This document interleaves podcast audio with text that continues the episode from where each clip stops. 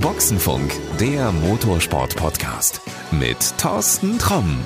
Servus und Hallo. Obwohl er in diesem Jahr zum ersten Mal in einem DTM-Cockpit sitzt, ist Ferdinand Habsburg im Fahrerlager eine Institution. Der junge Österreicher mit dem großen Namen genießt es, von seinen Fans gefeiert zu werden. Passend zur Saison Halbzeit in Assen zieht er in dieser Folge eine Zwischenbilanz. In Hockenheim haben wir begonnen. Neue Saison, neuer Fahrer. Ich weiß, er hat eigentlich einen irre langen Namen. Ich wollte ihn nicht vorlesen und hat gesagt, sag einfach Ferdinand. Mache ich heute auch. Ferdinand Habsburg ist hier. Erste Saison, Halbzeit in Assen. Guck mal zurück, wie war es, der erste Teil der Saison? Boah, da ist jetzt zu viel zu erzählen. Wirklich so irre für dich jetzt auch neu? Ich glaube, wenn du jedem Rookie in seiner ersten Saison in der DTM fragst, wie war die erste Hälfte der Saison, ist fast zu viel. Schwierig zu beginnen irgendwo. Was war das Schönste? Das erste Mal in Hockenheim am Start zu stehen? Hockenheim war schwierig, weil ich am Freitag wenig Running gekriegt habe und da war irgendwie so ein bisschen ein Aufholen da und das ist nie lustig, wenn du das im Rennen machen musst. Und das ist eigentlich öfters dieses Jahr passiert. Ich würde eher sagen, dass so die, dass eher der, die schlechtere Seite war. Die, die schöne Seiten waren in den Punkten zu fahren. Einmal in Solda und, und dann auch in äh, Norrisring, glaube ich. Und dass die Lernkurve sehr steil ist. Das zeigt sich einfach, dass jedes Rennen ich irgendwas viel besser mache als das letzte. Und da habe ich noch keinen Schritt zurückgenommen. Es ist immer ein Schritt nach vorne und das ist, glaube ich, was jeder Sportler sehen will. Also das breite Lächeln bleibt. Ja, ich meine, es, trotzdem ist es in manchen Formen natürlich frustrierend, weil man sehr viel arbeitet, man tut sehr viel investieren und es kommt dann nicht immer genauso zurück, weil es so viele Variablen gibt. Heute war es der Pitstop, der mir die Punkte gekostet hat und, und das ist doof, weil es wäre wahrscheinlich das erste Mal äh, Rennen ohne Safety Car und pure Pace in die Punkte reinzukommen.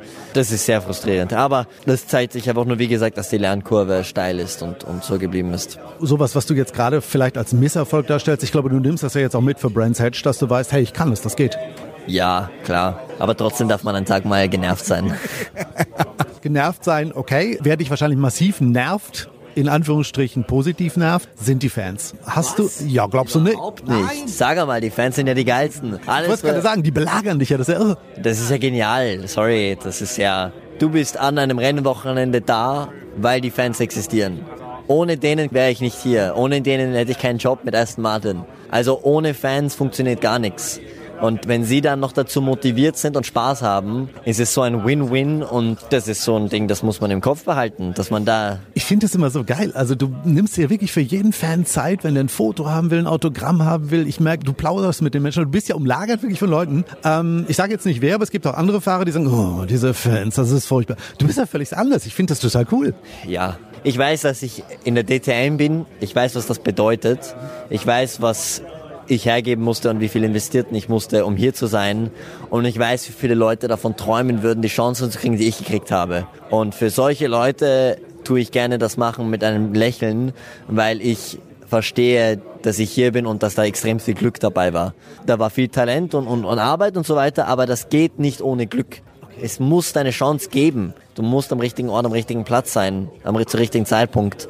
Und ich bin mir sicher, dass es viele Leute, die es verdient hätten, hier zu sein, wo ich bin. Ja, ich heiße nicht, dass ich unverdient hier bin. Ich bin sehr verdient hier, aber es gibt viele talentierte Menschen da draußen und viele Leute, die auch hochschauen und viele hohe Ziele haben, so wie ich. Und für so jemand möchte man das machen mit einem Lächeln, weil das das Mindeste ist. Und wenn die Fans stundenlang von zu Hause wegfahren, um, um Autos im Kreis zu fahren, zu sehen, dann macht mir das genauso Freude, weil sie genauso Motorsport-Fans so wie ich. Also das haben wir meist mal in Common. Wer noch nicht hier war, wer noch nicht dir die Hand geschüttelt hat, wer noch kein Selfie mit dir gemacht hat, egal wo im Rest der Saison herkommen und das machen, du nimmst dir die Zeit. Ja, na klar. Wenn es geht, ich meine, normalerweise, das Einzige, was nervig ist, ist, wenn du natürlich, du hast so viele Termine und es ist nervig, die Termine zu machen und dann hast du halt nicht Zeit für jedem, das ist das Traurige. Wenn jemand ein Foto haben will oder ein Autogramm, verstehe ich ja, dass sie das wollen, weil sie Respekt haben vor meinem Job und meine Position. Das, ich bin ja nur der Ferdinand, der Bub, der, der, der. Na, du bist ein Star. Ja, aber sie, sie, das, das, das finden sie ja cool und ähm,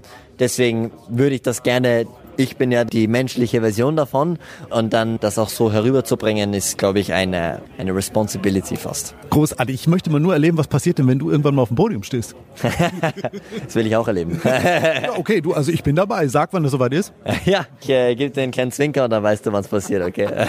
Übst du für die Rennen denn zu Hause eigentlich im Simulator oder wie macht man sowas? Ja, schon. Wenn es geht. Aßen habe ich nicht so einen greaten Trackmap gehabt, aber zum Beispiel Brands Edge gibt es Trackmaps, die ich verwenden kann. Und Verrat mal ein bisschen, mit welchem Programm hast du das? Ich verwende R-Factor und iRacing. R-Factor kenne ich. Das ist schon ein relativ altes Programm, ne? Äh, ja, es gibt halt R-Factor Pro und so auch und äh, da habe ich schon sehr gute ähm, Programme. Einige Kritiker sagen immer, ja, das ist alles Quatsch. Also Leute, die mit einem Plastiklenkrad vor Bildschirmen sitzen, das ist kein Sport, das hat mit dem echten Rennfahren nichts zu tun. Ne? Ich sage auch, dass es kein Sport ist. Das sagt nur, dass es eine, eine, eine, ein guter Weg ist, sich mental vorzubereiten. Ich finde, dass Motorsport sich immer nach vorne bewegt und es beweist sich, dass Online-Sim-Racing eine Riesensache wird und auch eine Zukunft hat, um Rennfahrer zu bilden. Das ist die Wahrheit. Das ist schon passiert und, und es wird auch mehr und mehr passieren. Und das ist nichts Negatives. Es ist natürlich die Leute, die ein bisschen aus der Steinzeit noch Fans sind vom Motorsport, die ich auch sehr gerne habe, weil die auch alle nur Neues haben wollen und so. Das finde ich auch cool. Ist ein Teil von mir auch da. Aber gleichzeitig finde ich, dass ich ein relativ moderner, flexibler Mensch bin und selber die Vorteile rausholen will. Wer das ein bisschen für doof haltet, in einen richtig guten Simulator reinhocken, bei der AVL oder sowas oder bei mir, ich habe auch einen guten und wir können uns mal matchen und ein richtig gutes Programm fahren und dann merkst du, dass du wirklich viel in der Vorbereitung schon machen kannst, mental. Wenn du in diesem Programm das Auto abstimmst, dann ein Setup auf dein Fahrverhalten umsetzt, das ist so reagiert, wie es in Wirklichkeit reagiert oder annähernd so reagiert? Du wirst es nie ein 100% machen, es ist noch immer eine Simulation. Ich finde, du versuchst es aber so nah ran wie möglich. Und das, was ich damit mache, ist, wenn ich zu einer Rennstrecke hinkomme, möchte ich jede einzigste Linie ausprobiert haben auf dem Simulator weiß, okay, von den 15, die ich probiert habe, davon haben acht absolut nicht funktioniert und die muss ich dann noch wirklich nicht probieren in der echten Welt und das ist neun von zehn mal richtig. Also weiß ich genau, welche vier, fünf Linien ich probieren muss, speziell wenn es eine neue Strecke ist für mich, wie Brands Hatch. Da weiß ich, ich bin ziemlich confident in T1, eine gewisse Linie, die brauche ich gar nicht probieren, die muss ich gar nicht, da muss ich keine Runde verschwenden. Ich habe nur sehr wenig äh, freies Training, in Brands Hatch habe ich nur ein freien Training und es wird alles extrem eng beieinander sein, also umso mehr ich mich mental vorbereite, umso bessere Chance habe ich meine Teamkollegen und meine Gegner zu schlagen. Mehr kann ich dazu nicht sagen. Wir müssen jetzt abwarten, was du im Rest der Saison daraus machst, was du gelernt hast. Für mich einer wirklich der größten, der coolsten Fahrer hier in der DTM und ich glaube für die Fans einer, wo es mit Sicherheit Spaß macht, den zu treffen, mit dem Foto zu machen. Ferdinand Habsburg, vielen, vielen Dank für deine Zeit und äh, ja, mal schauen, wir sehen uns im Rest der Saison auf jeden Fall wieder. Vielen Dank. So, und das war's für heute. Ich kann dir echt nur den Tipp geben, schau dir mal ein DTM-Rennen live an und drück Ferdinand Habsburg die Daumen. Bei welchem Rennen der Aston Martin Pilot zu sehen ist, findest du auf der Homepage der DTM. Einen Link dazu, den gibt's in den Show Notes. Und natürlich packe ich dir da auch die Infos zu Ferdinand Habsburg rein. Abonniere uns einfach, damit du mit den Folgen up to date bleibst. Das geht ganz einfach dort, wo es Podcasts gibt. Also meinetwegen bei iTunes, bei Google Podcasts, bei radio.de, bei Spotify und so weiter. Außerdem gibt es uns auch als kostenlosen Skill bei Amazon und damit kannst du uns dann auf deiner Alexa hören. Probier's mal aus, ich finde das richtig cool.